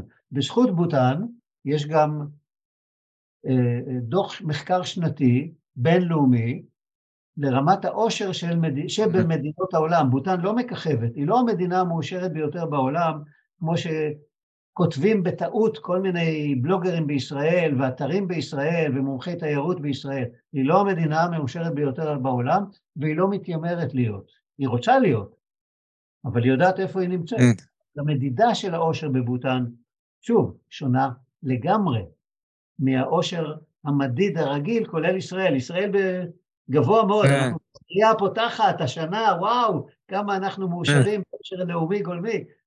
אנחנו מובילים בעולם, בוטן מתחתנו, איזה יופי, השגנו אותה.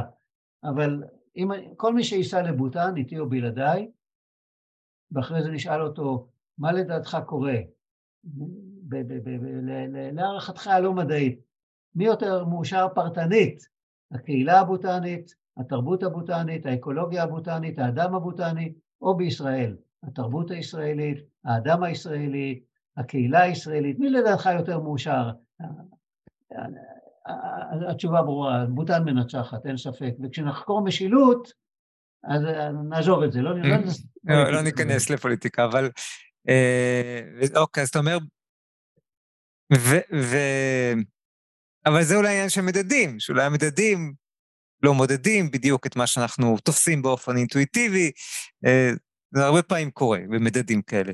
אני מתאר לעצמי שזה הסיפור, ואיך הם נתפסים, וגם עושר הוא מושג מאוד מאוד אה, סובייקטיבי בסך הכל, אה, וגם איך מפרשים את השאלות, ואפילו יכול להיות עניינים של תרגום. אה, אז, אה, אז אתה אומר, הם בעצם פיתחו את המדדים והם פועלים ומקבלים, מנסים לקבל החלטות ממשלה כדי לקדם את העושר הלאומי הגולמי. אה, בגלל העושר, בגלל עיקרון ה-G&H, שר החינוך הראשון, האח שלי, שר החינוך הראשון יצר פרויקט יחד עם ראש הממשלה הראשון, והפרויקט היה Educating for G&H, כי הם הבינו שאם העיקרון הזה הוא עיקרון ליבה, אז צריך לעשות עם זה משהו מגיל צעיר, מה, מה, אבל מה, מה, מה, מה אפשר לעשות, מה כדאי לעשות, מה, מה, מה, מה אפשר לעשות במגרש החינוכי? הם אמרו לעצמם, כשאלת מחקר, הם גייסו, ראש הממשלה ושר החינוך, גייסו מומחים מהעולם ומומחים בבוטן, ועשו רטריט עירוני של שבוע שמוקדש לסוגיה הזו, איך מביאים GNH into education. מה זה אומר educating for GNH, עם GNH ברקע. והם יצרו ספר הדרכה, ספר עבודה לכל מורי בוטן, ומיינדפולנס לילדים הוא חלק בלתי נפרד מזה. זו המדינה היחידה בעולם שבה מיינדפולנס, שבה עיקרון האושר קיים, היחידה בעולם, בהסתכלות של מה זה אושר, בתפיסה בוטנית הוליסטית רב-ממדית, וזו המדינה היחידה בעולם שבה מיינדפולנס לילדים נכנס לתודעה ברמת מדינה כדי לנסות להניע את המורים, לתת מוטיבציה למורים, להפגיש את הילדים עם המיינדפולנס ברמת מדינה, אין עוד מדינה כזו בעולם. וזה ממש, זה ברמת שיעור חובה, או ברמת, בוא נשלב את זה בתוך כל שיעור, בתוך, אה, נעשה רגע של מדיטציה אולי בתחילת אפילו שיעור מתמטיקה, או, לפני מבחן, אה, שזה דברים שאני למשל, אה, גם כשלימדתי קצת מורים מיינדפולנס, אז אחד הדברים שהרבה עושים זה דווקא לשלב את זה בתוך השיעורים אפילו היומיומיים. אז שוב, צריך, לז... צריך לזכור עם כוכבית שבבוטן מיינדפולנס הוא לא המטרה, הוא משרת משהו. הוא אמצעי שמשרת, הוא אחד האמצעים מול ילדים לגרום להם להיות עם יותר G&H perspectives, שזה לא רק, לא רק החלק המדיטטיבי, להניע כן. אותם, נניח, אה, לא לקטוף פרחי, לא לקטוף פרחי בר, מה שהיה בארץ בשנות ה-60, כן. אז חלק מה, חלק מה-G&H כמובן. לא לזרוק פלסטיקים כדי לשמור אקולוגית. זה חלק, אה. מה, איזה תרבות להביא לילדים, זה עיקרון חשוב, וגם איזה הנחיות מדיטטיביות כדי שהם יהיו עם יותר רוגע, עם יותר נינוחות, עם, עם יותר קשר טוב עם עצמם ועם חבריהם בכיתה, איך לגרום למורים דרך ההנחיה לתת לילדים חוויה חיובית, ואז המורה, זוכרים אותו כאחד שלא רק לימד, זה מורה שיודע להעניק חוויה חיובית. כן. בבוטן, המיינדפולנס, בכל מקום בעולם, מיינדפולנס בחינוך, אה, אה, יש מודלים שונים של איך להנגיש לילדים מיינדפולנס בעשייה חינוכית, או למורים. בבוטן לילדים זה דקות ספורות, משהו כמו שלוש, חמש, גג, גג, שש, שבע דקות, בשישה תהליכים שהמורה מוזמן להיזכר באחד מהם ולהפעיל ולהנחות כן. אותו, בדרך כלל בתחילת שיעור או בתחילת יום או לפני טקס או בסוף יום אה, או לקראת סוף שבוע, למצוא את, ה, כן. את חלונות ההזדמנות של השלוש, ארבע, חמש, שש, שבע דקות באחד משישה תהליכים אה, מוגדרים. אבל לא לשכוח, דיברתי עם מורה לכלכלת הבית באיזשהו בית ספר רחוק באיזה כפר, וזה הנושא שלה, כלכלת בית. ו, ושאלתי אותה, מה את עושה עם ה-GNH? לא שאלתי אותה על מיינדפולנס. היא אומרת, אני מורה לכלכלה, שזה כאילו כספים באיזשהו אופן. איך לכלכל את ההוצאות, איך לחשב הוצאות מול הכנסות, ואני מזכירה לילדים שהכסף הוא לא הכל. אז זה פואנטה קטנטונית, אה. אבל רק המיינדפולנס, זה כל העיקרון על. את ה-G&H וה... דגש זה שהכסף הוא לא הכל, ותפיסת פרספקטיבה יותר רחבה, והכל כבר, אתה אומר, גם כשאתה בשיעור כלכלת בית, שיעור כלכלה, זה מופיע שם, זה חלק ממה שלומדים. אכן כן. מי שאפרופו, אה, יש כל מיני אתרים על בוטן בישראל, בעברית, של, של, של חבר'ה שלוקחים קבוצות לבוטן. חלק גדול, מה, אני חורש אותם, במובן במרכאות, ריגול תעשייתי, במרכאות חיוביות וחיוכיות כמובן, ואני רואה שהאתרים מזייפים. אתר אחד של חברה ידועה, כותבים, יש מלך בבוטן נשוי לארבע אחיות. זה המלך הקודם, הוא כבר לא מלך יותר מ-15 שנה, וכאילו הוא מלך עכשיו, לא נכון. בוטן המדינה הכי מאושרת בעולם, כתוב באתר אחר, לא נכון. הם גם לא אומרים את זה, זה פשוט לא נכון. המטוסים נוחתים בבוטן, זה פחד, פחד מוות בין הרכסים של ההימאליה, פחד מוות לנחות בבוטן. אה, לא נכון, הפרזה, הפרזה לשמה. זה קצת מאתגר לטייסים, אבל הם נוחתים. היה לי פעם אחת שהטייס ראה שהוא קצת לא נגע במסלול טוב, אז הוא עשה עוד סיבוב, מקצה שיפורים, והפעם הוא נחת כמו שצריך, אבל זה לא פחד מוות, כן. זה למה. אני עצרתי אתר קטן שאני מוסיף לו כל פעם עוד מידע ועוד מידע על בוטן, ובקלות אפשר להגיע אליו, והוא נקרא באותיות אנגליות כמובן, בוטן מקף ג'רני. דוט קום, בוטן מקף... כן, ואני אשים ליד הפודקאסט יהיה קישור, ליד הפרק יהיה קישור לאתר שמי שירצה יוכל אה, ככה לצפות. אז אה, יש שם מידע בהצטברות על בוטן, ואני חותם שהמידע מוסמך ולא מופרז ולא מזייף. כן, אני אגיד שלפני הרעיון ככה קצת הסתכלתי באתר, מצאתי אותו והסתכלתי, והוא באמת אה. מרתק ומוסיף עוד עובדות ועוד ככה אה, מהחוויות שלך שם, ואני בטוח שתוסיף עוד תכנים שיהיו מרתקים. אה, נמרוד, לפני שנסיים, אנחנו כבר לקראת סיום, אני רוצה לשאול אותך אה, כמה שאלות שאני נוהג לשאול את המרואיינים שלי בסוף. כן. אה, אה, אז השאלה הראשונה היא אה, דווקא קצת אחרת, והיא, מה מוציא אותך מדעתך? אוקיי. אה, אי צדק, אה, כשהוא בולט, כשהוא בוטה, אה, שמופנה אליי, או אי צדק שלא מופנה אליי. זה, זה יכול לחרפן אותי. ואו אשמה, מישהו מאשים אותי, כולל אשתי, מבחינתי, כשזה לא צודק. זה דומה לקודם. אז שמאשימים אותי. כן, אז זה...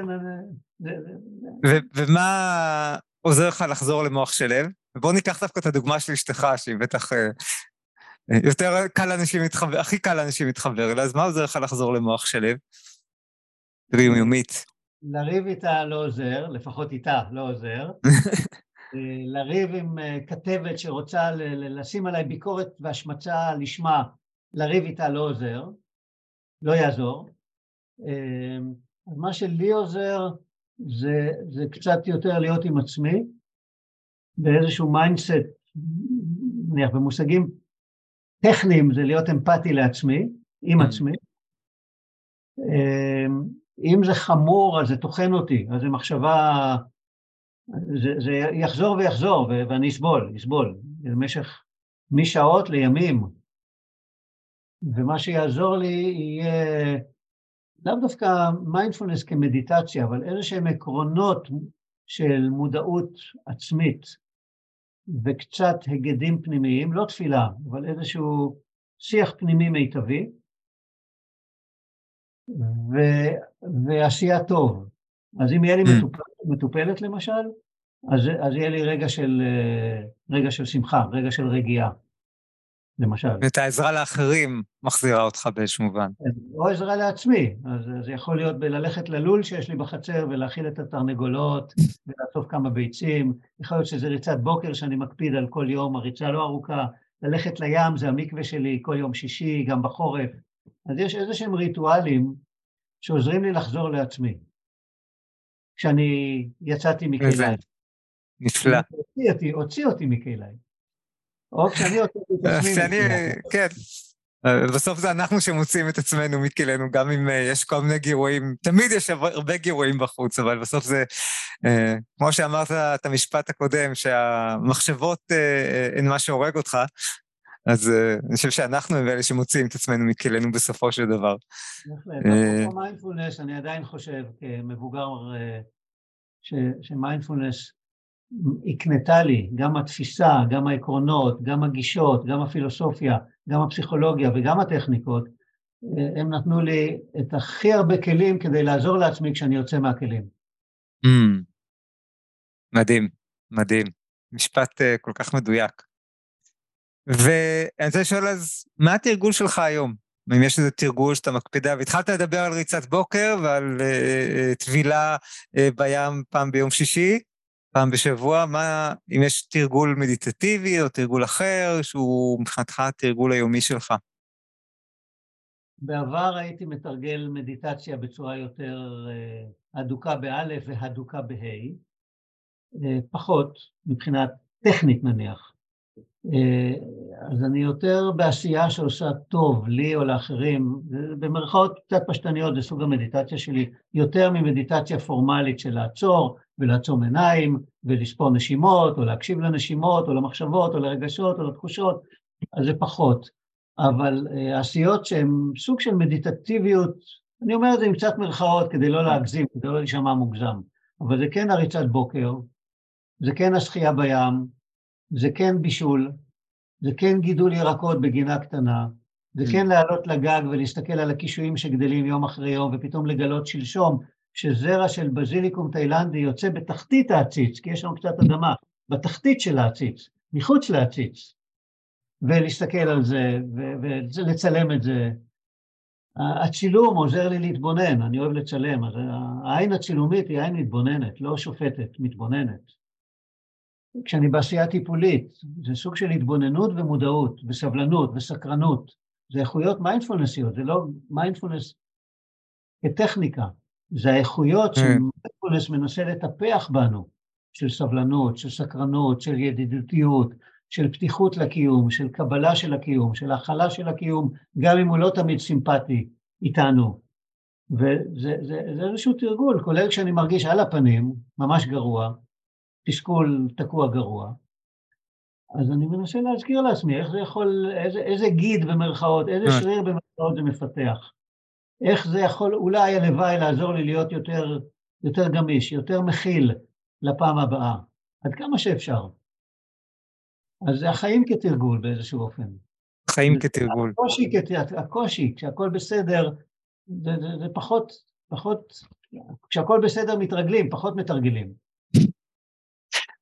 כן, זה הרבה פעמים הקושי שמושך אותנו, שדואג לנו, אה, שככה מעורר את הצורך אה, לתרגל יותר, להעמיק יותר, ללמוד יותר, ללמוד דברים חדשים, כלים חדשים, אה, שזה מה שמביא הרבה פעמים אנשים אל המיינדפולנס ואל כל הגישות, ואל טיפול, ולטפל בעצמי, בכל מיני דרכים.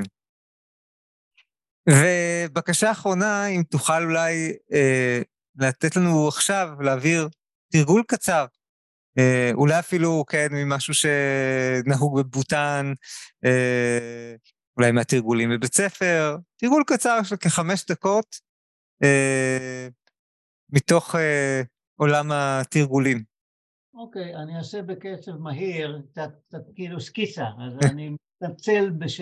מתנצל, וזה יהיה התרגיל הראשון הבוטני שבכלל נודע לי, מהמורה הראשון שפגשתי, נודע לי ששר החינוך, שעוד כמה ימים אני הולך לפגוש אותו, נודע לי שהוא יזם מיינדפולנס לכל המדינה. כשבאתי לבוטן לא ידעתי זאת, ו- ו- והוא הנחה אותי, אותו מורה ראשון, הנחה אותי בהתלהבות להנחיה שהכי מדברת אליו, אל המורה הזה, שהעביר את זה אליי ועכשיו זה אלינו. יופי, נהדר. ואני אגיד שאם זה, אתה יכול גם לקחת את הזמן ליותר מחמש דקות, זה גם בסדר גמור. חמש דקות זה מספיק, כן. אם נהיה בוטנים, אסור להם, במרכאות, זה תרגילים קצרים, במרכאות. זה בעיניים עצומות, אפשר בעיניים עצומות. בעיניים עצומות נעצום עיניים וניקח נשימה או שתיים קצת יותר גדולות. אפשר להגיד לעצמנו, עצרתי, אני פה, הגוף יושב, העיניים עצומות, ומשהו מונע מאיתנו לשקוע. אפשר לשים לב מה מונע מאיתנו לשקוע, אם זה רצפה, אדמה, כיסא. זה הנשימה שנושמת.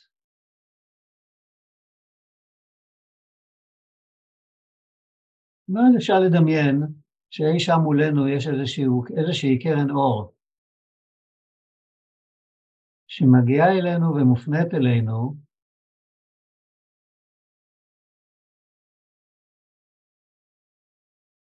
ונוגעת בנו אי שם באזור המצח בין העיניים, כאילו באזור שמיתולוגית נקרא העין השלישית, או במדעי המוח נקרא האונה המצחית קדמית.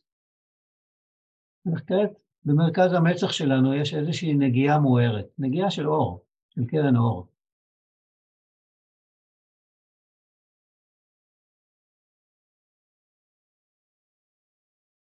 עכשיו נזמין את קרן האור הזו פנימה, כמו להיספג בחלל שבין האוזניים ובין האף לעורף. לתת לאנרגיית האור הזו כאילו להיספג באזור שאנחנו בעברית קוראים לו מוח, הכרה, תודעה.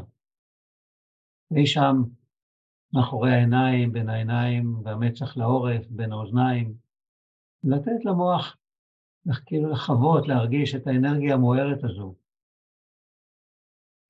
אנרגיה מסייעת, כאנרגיה מועילה, כאנרגיה מזינה, כאנרגיה מרגיעה, כאנרגיה מנחמת, כאנרגיה מחזקת.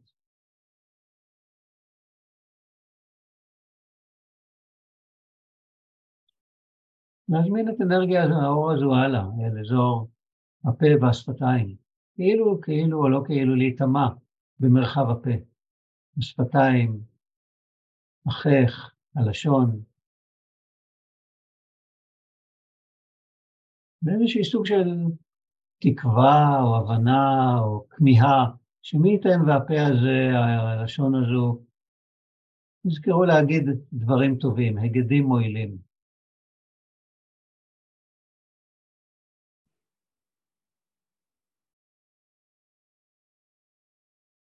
הלשון והגרון. כשאנרגיה, כשהאנרגיה המוארת הזו ממשיכה אליהם, אזורי ההבעה, שנוכל להביע דברים בצורה יצירתית, אנושית, אמפתית, סימפטית, ידידותית, עד כמה שאפשר בסיטואציות חיים שונות. ואנרגיית האור הזו ממשיכה לזרום אל הכתפיים עד כפות הידיים.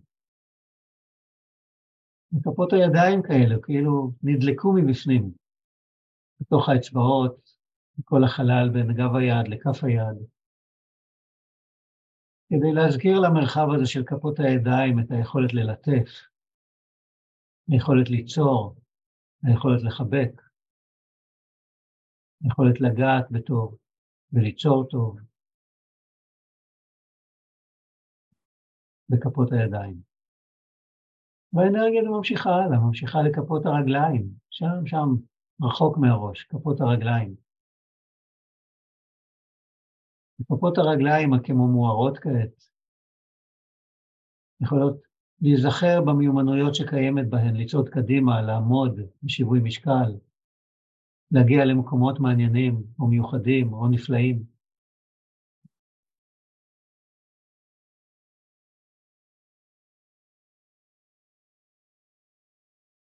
וכעת האנרגיה הזו, מכל הקצוות של הראש, הרגליים, הידיים, ממלאת את מרחב הפנים שלנו. כל החלל שנושם ופועם.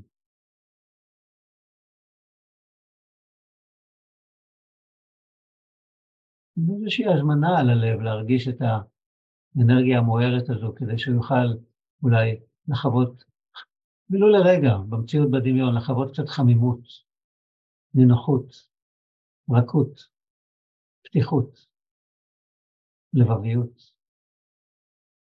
שתוכל לנבוע, להיות מובעת דרכנו. כלפי עולם הדומם, עולם הצומח, עולם החי, עולם האדם, במודע או בלא מודע. ואז להבין לרגע שכרגע כל הגוף כאילו מלא אור, אולי אפילו קצת סביבנו, וסמוך אלינו, כל המעטפת שעוטפת, והמרחב שפנימי, שבתוכנו, כרגע כמו ספוגים באנרגיה מוארת כזו. נראית או בלתי נראית, וכעת נדמיין מישהו אהוב. ונדמיין שאנחנו המקור של קרן האור כזו, ואנחנו מעבירים את קרן האור הזו, את האנרגיה הזו הלאה. ונבדוק למי נכון לנו להעביר אותה כעת. לאדם אחד או יותר מעולם האדם, אנשים קרובים או רחוקים פיזית, מעולם החי, חיות שישנן או חיות שהיו.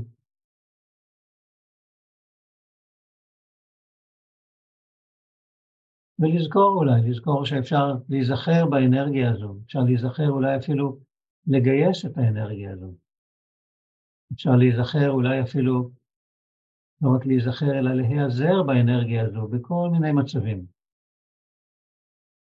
ואז נשים לב שוב לנשימה שנושמת, לגוף שנושם, עם נשימה או שתיים קצת יותר ארוכות, עמוקות. עם כל שאיפה ניקח משהו שהקיום נותן לנו ומעניק לנו כרגע עם כל שאיפה. ועם כל נשיפה נחזיר, ניתן משהו לקיום, עם כל נשיפה.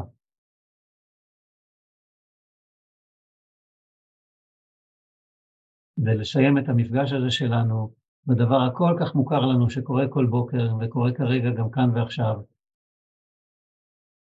כשאנחנו פוקחים, פוקחות ופוקחים עיניים.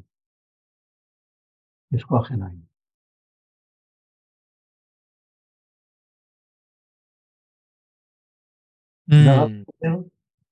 תודה רבה, נמרוד.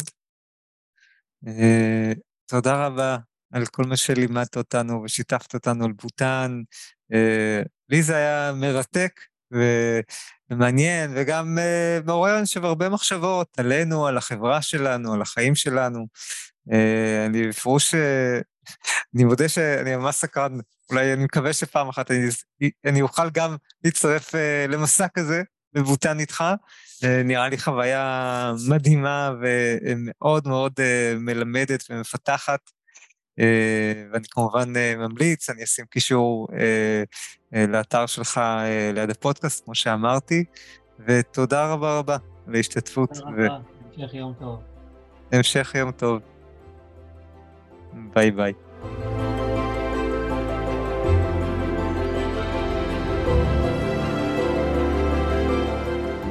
זהו, עד כאן לפרק של היום.